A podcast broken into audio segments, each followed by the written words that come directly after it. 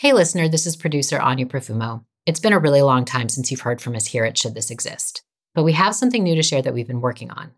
When I travel for work, I often find myself caught in a blur of meetings and hotel rooms, missing out on the inspiring experiences that are taking place in the city that I'm visiting. I'm sure this is an experience many of us can relate to. Well, I've got a new podcast for you that changes that. It's called Offsite Adventures and it allows you to turn a simple work trip into an unforgettable adventure. In each episode, we reveal hidden gems in the most iconic business travel destinations. The stories you hear replenish your mind and spirit. Adventure can fit into any schedule, no matter how busy. We'll show you how to go and find it. Just search Offsite Adventures in your favorite podcast player and hit that follow button. The show is presented in alliance with Capital One Business. Excited for you to listen. When people think of voice changers, they'll think of the Darth Vader toy that makes you sound like him,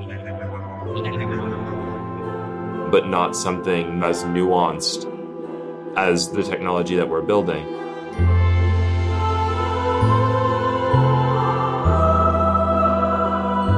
Sometimes you're vibrating your vocal folds, sometimes you're not. Sometimes, you know, your nasal cavity is getting involved in this, sometimes they're not. They're not constrained by their own personal biology.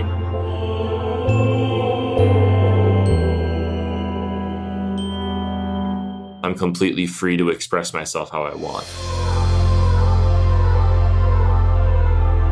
You can actually say, hey, you know, what's halfway between Ariana Grande and Barack Obama? And it tries its best to synthesize that. And so, is this really the person it's supposed to sound like? Or is it not?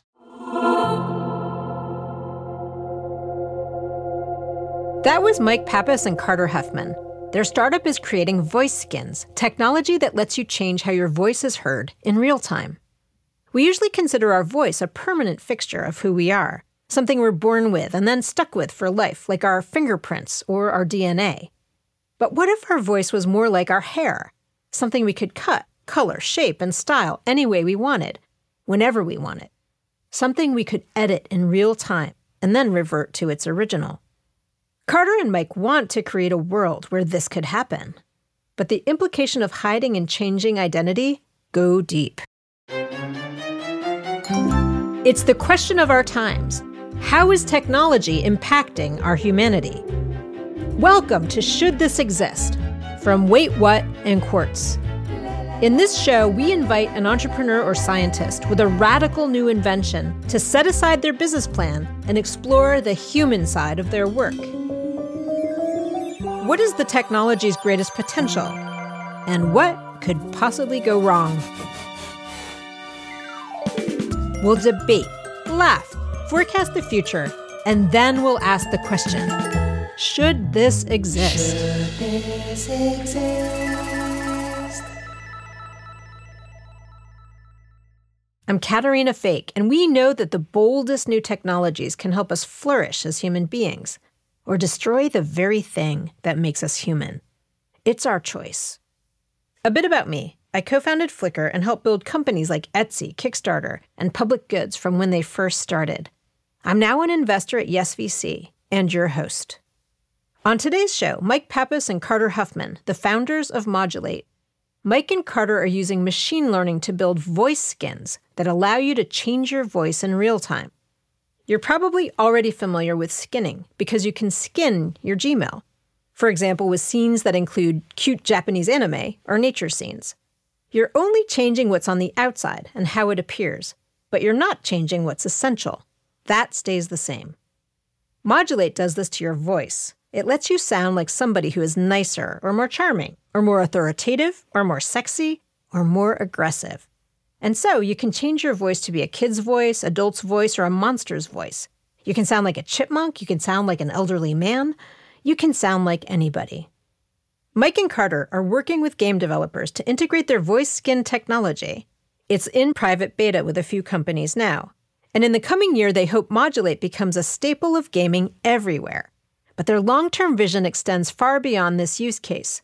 They envision a world where everyone will ultimately have the ability to modify their voice in real time.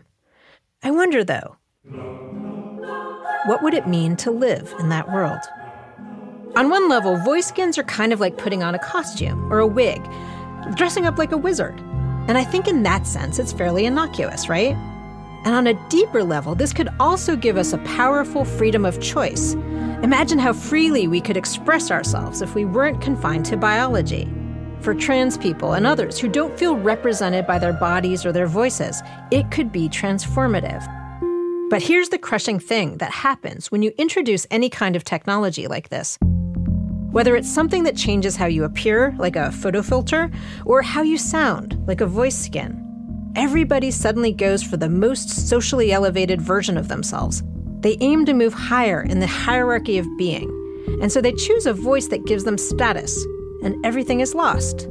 Their idiosyncrasies and their beauties and their quirks, everything that makes somebody themselves is lost. And I hate that. It makes me think of ukiyo-e, an idea which comes from the 17th century Edo Japan. It's when this false world of celebrity and beauty and envy appeared, and all of these perfect people of great wealth paraded up and down the streets. Artists started selling woodblock prints of all these people, and they called it ukiyo-e, the floating world, the fake world. It's the image world and not the real world. And I think about this all the time in reference to the internet, because the internet can become the floating world, where you assume a different persona. People do this all the time, this kind of social peacocking. They've lost something essential about themselves in favor of a false self. What will the world look like when nobody looks or sounds like themselves? Which voices will become valued? Which will disappear? The creators of Modulate imagine this world to be one of delightful immersion and super creativity, and I love that. But I also wonder if it's the opposite a virtual hall of mirrors where we all look and sound like each other and lose what it means to be ourselves. To understand how Carter and Mike came to launch Modulate, you need to envision their friendship. It began during orientation week at MIT. Mike was wandering down a hall. I noticed, hey, there's this guy over here at one of the whiteboards that's just on the hallway of the dorm, um, working on what looks like a really fascinating physics problem. And so I broke off from the group and went over to look at what he was working on. And it turns out this was Carter, and he was working on a mechanics problem, and we talked through it together, and I ended up sort of helping him solve it on the whiteboard. That is such a nerdy way to meet. I, I want to clarify in specific that I think you came over behind me. I was working on this whiteboard, and you just sort of stood there, kind of in silence for a minute, and you pointed to the third line on the whiteboard and said, I think you're missing a minus sign. And lo and behold, you were correct. I was missing a minus sign, and that solved the problem. So uh, that that I think is exactly how it went This down. is probably how people meet at MIT all the time. In 2015, when Carter was working on machine learning autonomous boats at NASA, he had an aha moment. I was part of the team that was working on object detection. Is this a buoy or a wave or what have you? And about that time, there was a lot of cool stuff going on in deep learning. So I don't know if you're if you're familiar with the Prisma app, where you take a picture of yourself and you get a Van Gogh painting. A lot of this research was going on in computer vision, so processing images and video, and a not not a lot of it was being applied to audio. And I thought, well, you know, audio is kind of a similar sort of data. Why can't you do the same for audio? You ought to be able to do this. You ought to be able to give people total freedom to realistically manipulate audio in ways that they haven't been able to before.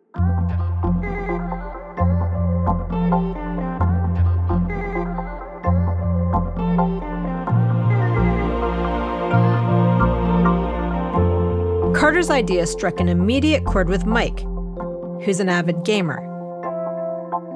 My excitement about video games is these enormous spaces where I just want to go and have an adventure and to design a new character for that world and really embody that character as I'm playing. I remember very prominently from playing Halo and Call of Duty, especially, is that a lot of really good players would use voice chat to to coordinate with the other players on their team.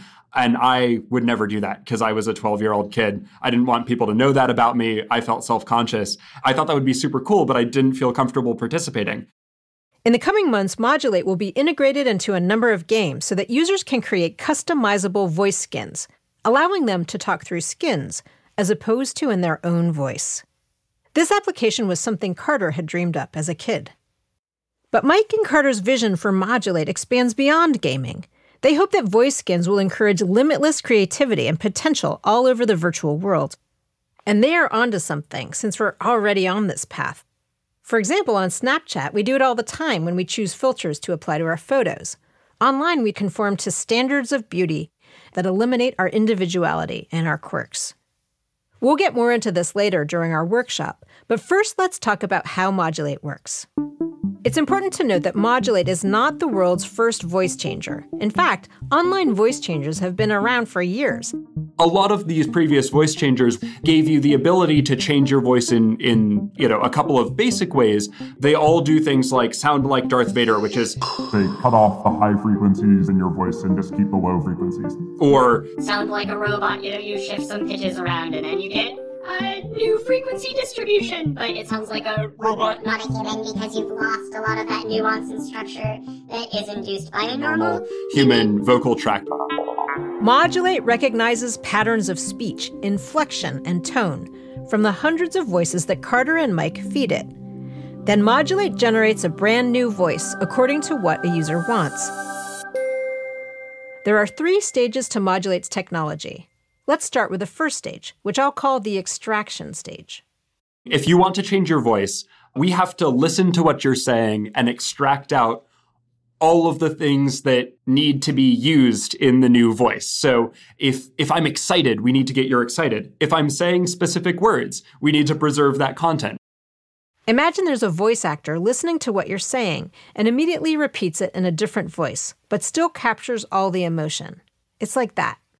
We have a network that learns a bunch of different audio filters and captures different frequencies in your voice as you're talking. And it distills that down into some high level set of features.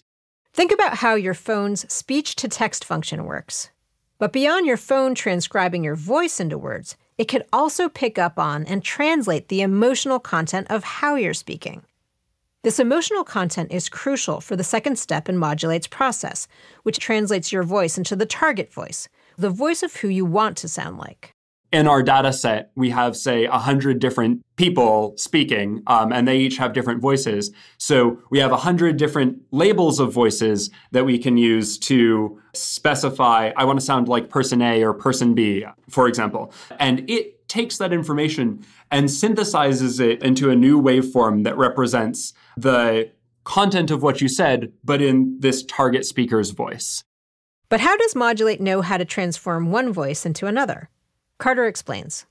If we're training a Mike voice skin, for example, we give it the Mike label, and I'm, you know, maybe it's taking in my speech, it's outputting its attempt at Mike speech, the listener listens to that and says, Hey, I can tell that that's not actually Mike's speech because you got the pitch slightly wrong, or he's a little more nasally than that. Those features that it uses to tell the difference flow back into the synthesis network and it updates itself to not make that mistake again. And so you run this sort of back and forth training game for a long time. Uh, and eventually, you reach a point where all of the mistakes that the listener could use to tell the difference have been updated away, and it no longer makes any of these mistakes.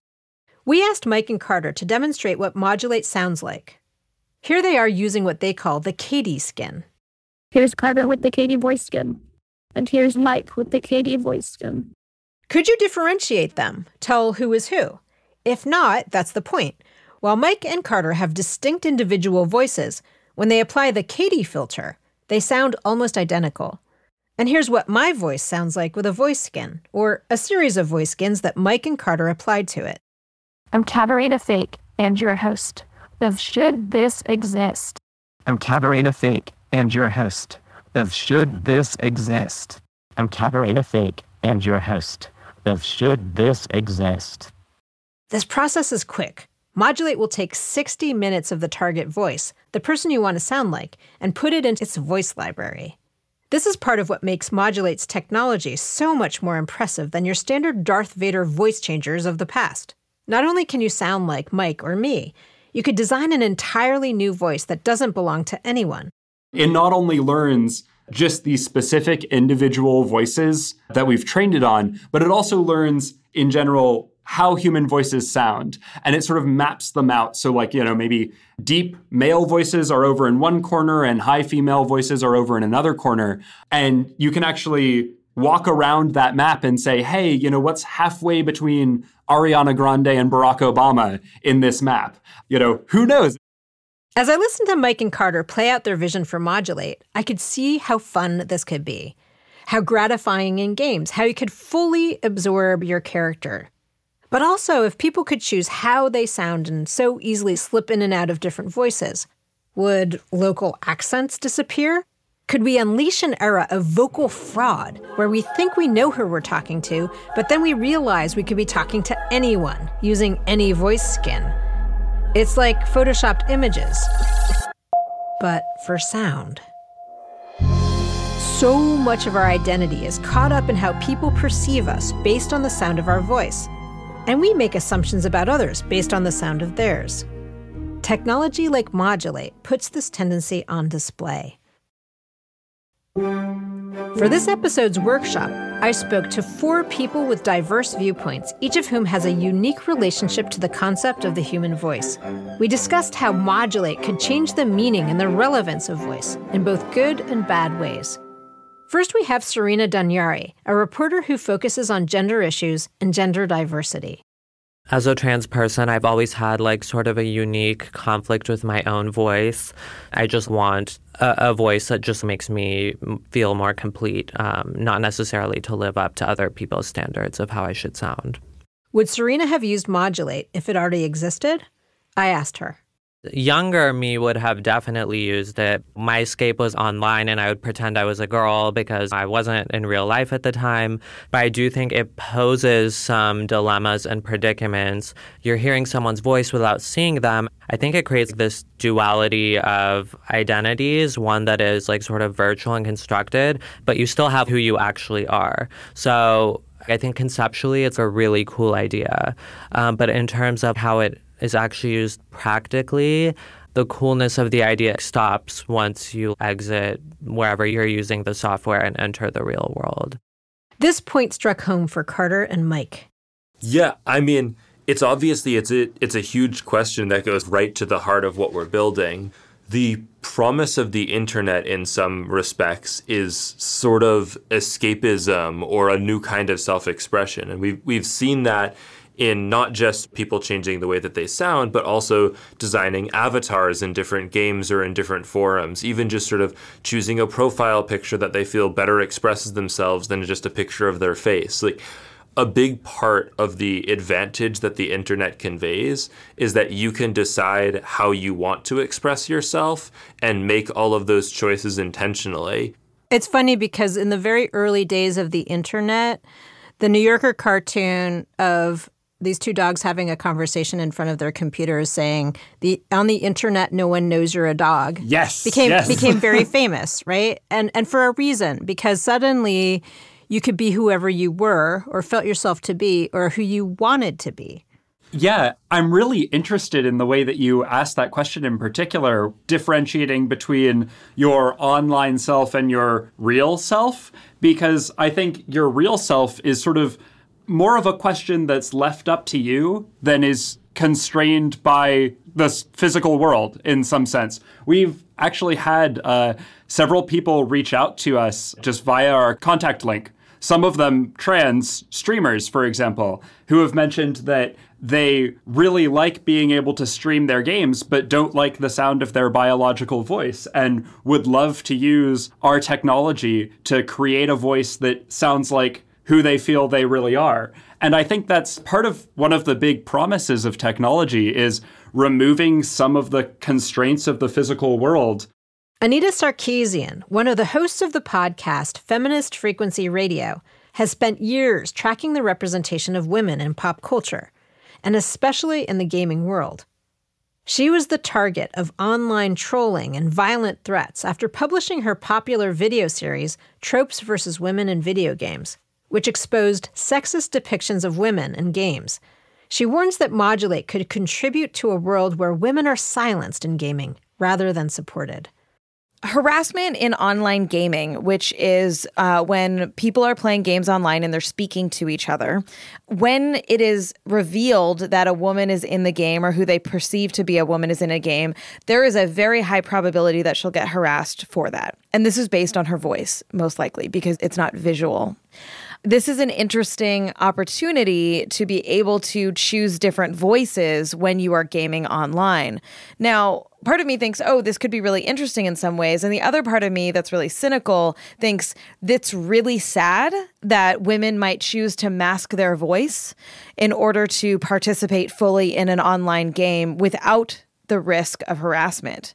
That we need to develop technology to pretend to be men in order to not be harassed. Like, how is that the future? Wynn is assuming a different persona, perpetuating the bias, especially if you're using the voice skin as a shield to protect yourself. By enabling people to mask their voices, technology like Modulate runs the risk of silencing them. It's silencing trans people, it's silencing women.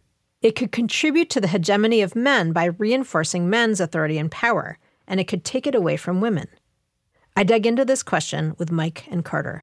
I think we 100% agree with that yes, it is extremely sad that some people might feel that they have to do this in order to feel safe playing games.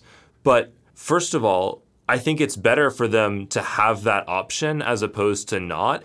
But we still absolutely have to be trying to find better ways to reduce this problem of harassment in general so that fewer and fewer people feel the need to make a choice like that. And furthermore, I think that part of the benefit to this technology being in an environment such as gaming in specific is that we have the user sort of profile, the gamer profile of the person playing the game. So if you have someone that routinely adopts a voice skin for, say, another gender, um, and then is harassing people using that voice skin, we could recognize that behavior and then ban them from the platform. So I think that's a, a really powerful solution to this problem. I hear what he's saying, but you could use voice scanning to change the power dynamic, giving female voices to powerful characters. It would be a small but important step to giving women more authority. If you're adopting a new voice online because it makes you feel more like yourself, then I think that idea is really noble and really beautiful, to be honest. That's Serena, the reporter from earlier, who believes that there are beautiful possibilities, but also thinks people could use it in offensive, racist ways, like a kind of verbal blackface. I think there's also this other idea of appropriating voices or appropriating aspects of someone's cultural identity that don't belong to you. So once again, I think that's a little issue in terms of misuse. Like if, if someone adopts a voice that is specific to a race or they're presenting it as specific to a race and they're trying to make a joke out of it or trying to use it to troll or to be racist, it just seems like the ramifications could be upsetting. There should be a high level of moderation in terms of like who can use what voice and how they're used and regulate levels of abuse and ignorance. I think that's a fantastic point, and I'm really glad that appropriate levels of moderation were brought up as well.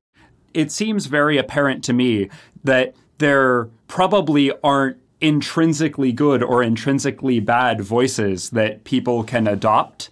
Like, these are all sort of physically, biologically plausible voices here that, that we're allowing people to adopt.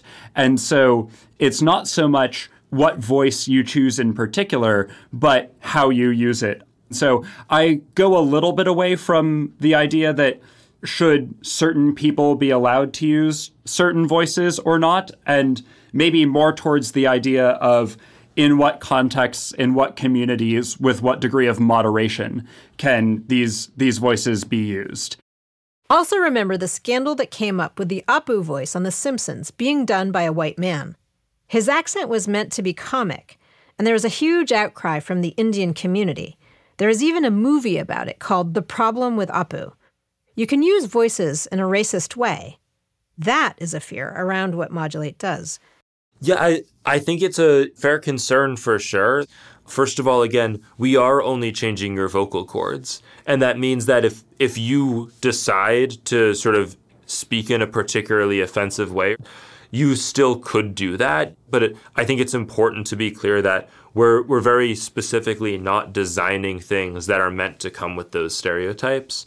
I think further though, over 5 or 10 years, there's kind of a vision that these stereotypes might be able to to die over time because of technology like this. If every time you're interacting with someone in a digital space, their voice is in fact completely uncorrelated with their physical self, we stop making the same kinds of assumptions about what a voice means. And we stop sort of drawing that back to those physical things in the first place.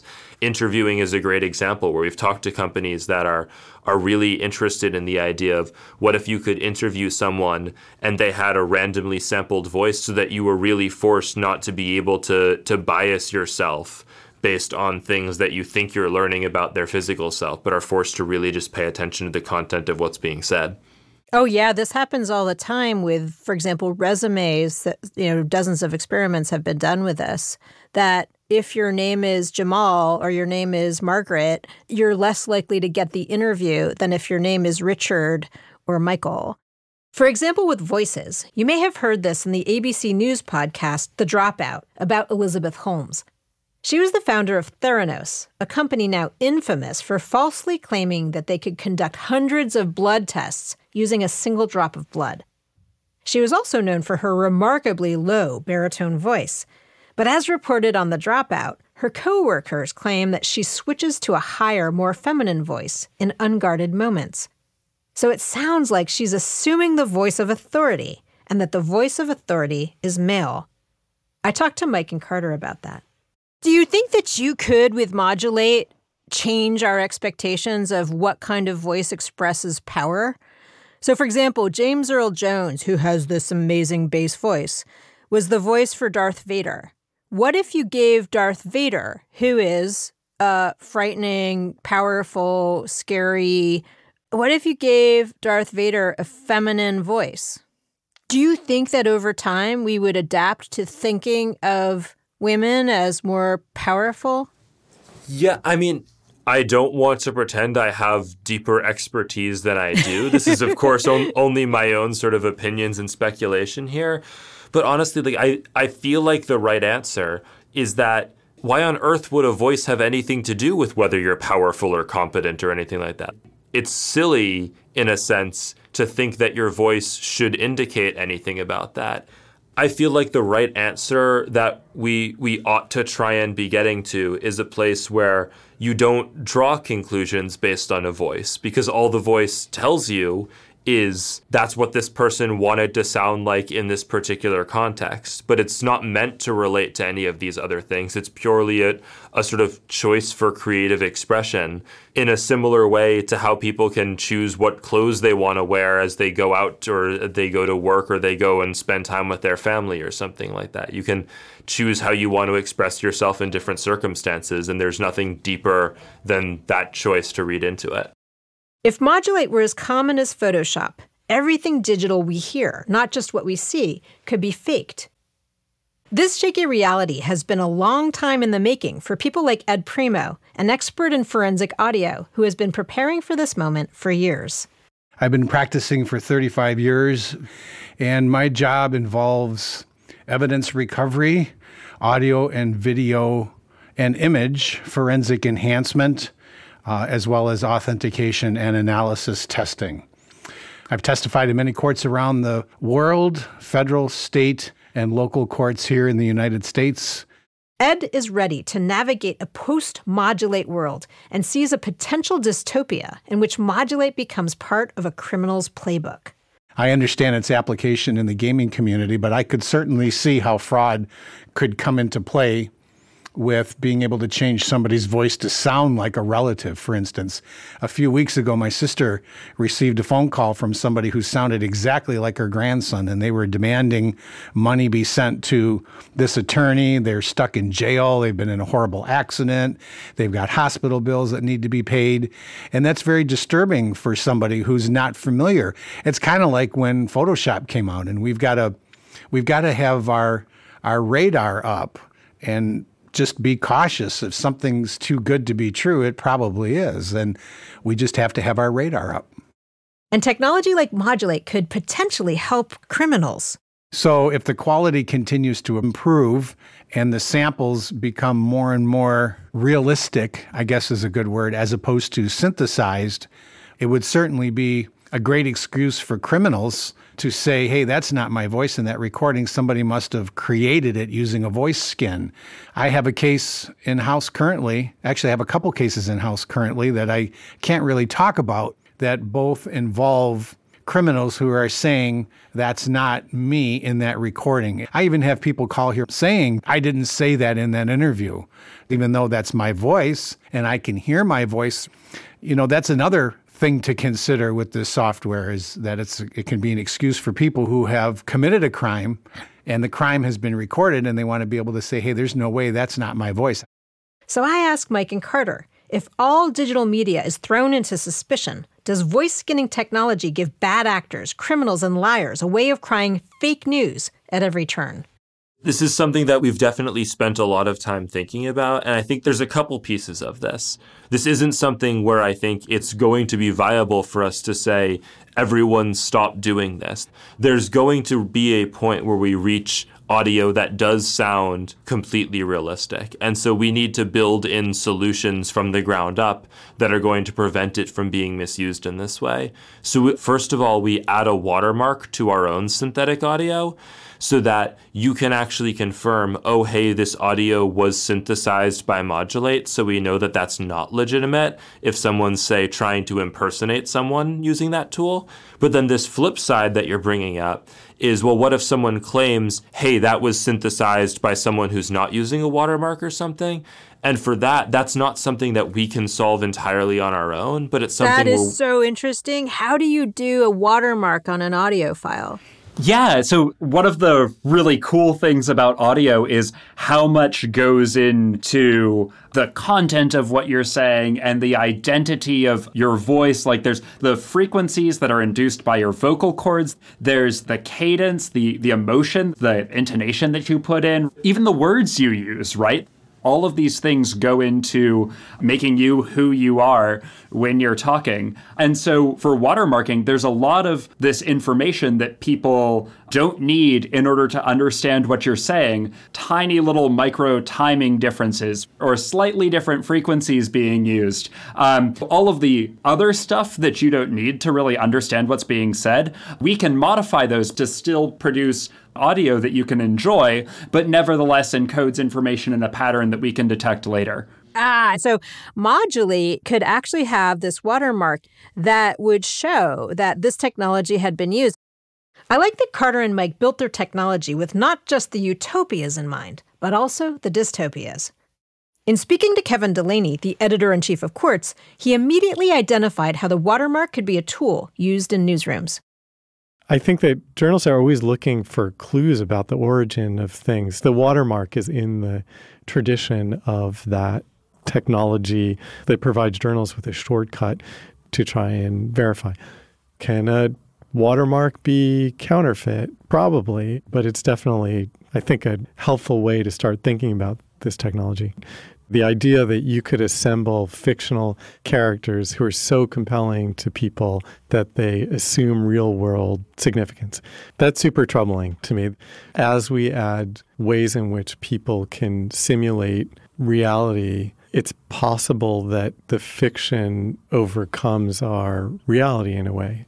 So, a technology like Modulate makes it possible for one to imagine that a 2020 presidential candidate could actually just be a fictional creation that has a scientifically designed voice that would appeal to people across voter demographics. I'd actually like to to maybe invert that point a little bit where if the claim is someone with the right set of vocal cords gets an unfair advantage on the political stage, it's possible today that someone's born into that set of vocal cords and so they just get that advantage and they sort of have a lock on it. And Modulate's technology, if that's true, democratizes sort of access to that to force people to actually battle out in terms of ideas instead of just getting an advantage from having a particularly smooth voice. Oh, that's super interesting. I really like that framing that basically the suspicion of people's voices And people being aware of the ability to change your voice would force people to focus more on the message and what the people are saying. Absolutely. And I mean, I I don't think I would be happy in a world where all of the political candidates just chose the same scientifically backed voice. There's clearly going to be some problems if that were to happen. But even in that world, at least you sort of can rest assured that, all right, they're all at a level playing field with respect to the voice that they've chosen. Oh, yeah. Uh, I think in particular, our work on watermarking our outputs is particularly important in this way, right? We're, we're not in the business of deceiving people. We're giving people creativity over their voice, but we don't want to put out a product where nobody could ever tell that this is a synthetic voice. And so including that watermark, I think, is a big step towards that.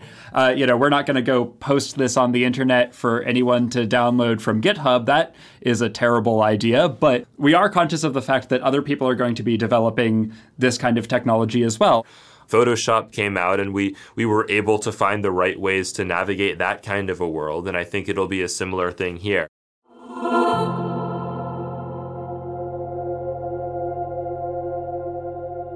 Voice skinning technology brings up a lot of ideas about what voices say to us and what assumptions we make about the people using them.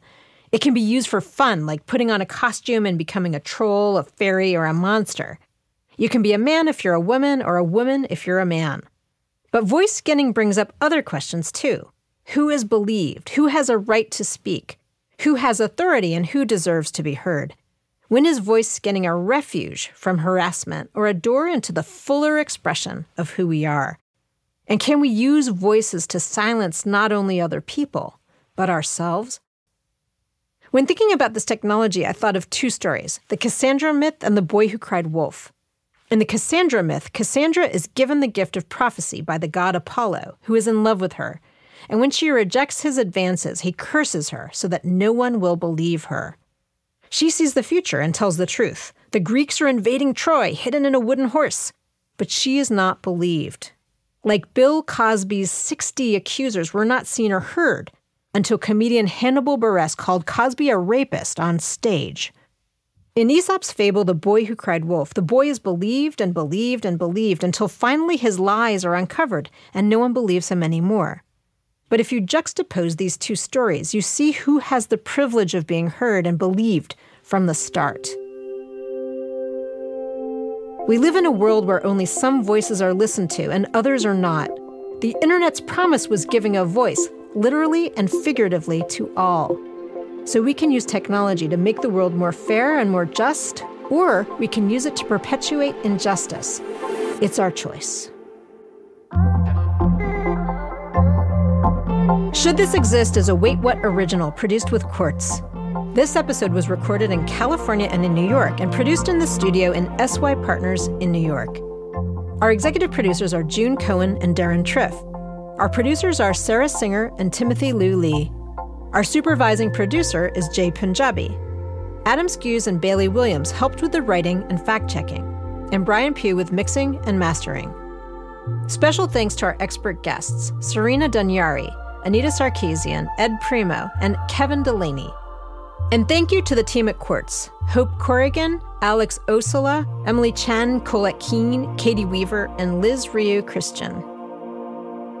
To stay in touch, subscribe to the Quartz Obsession newsletter at qz.com slash obsession for additional reporting about Modulate.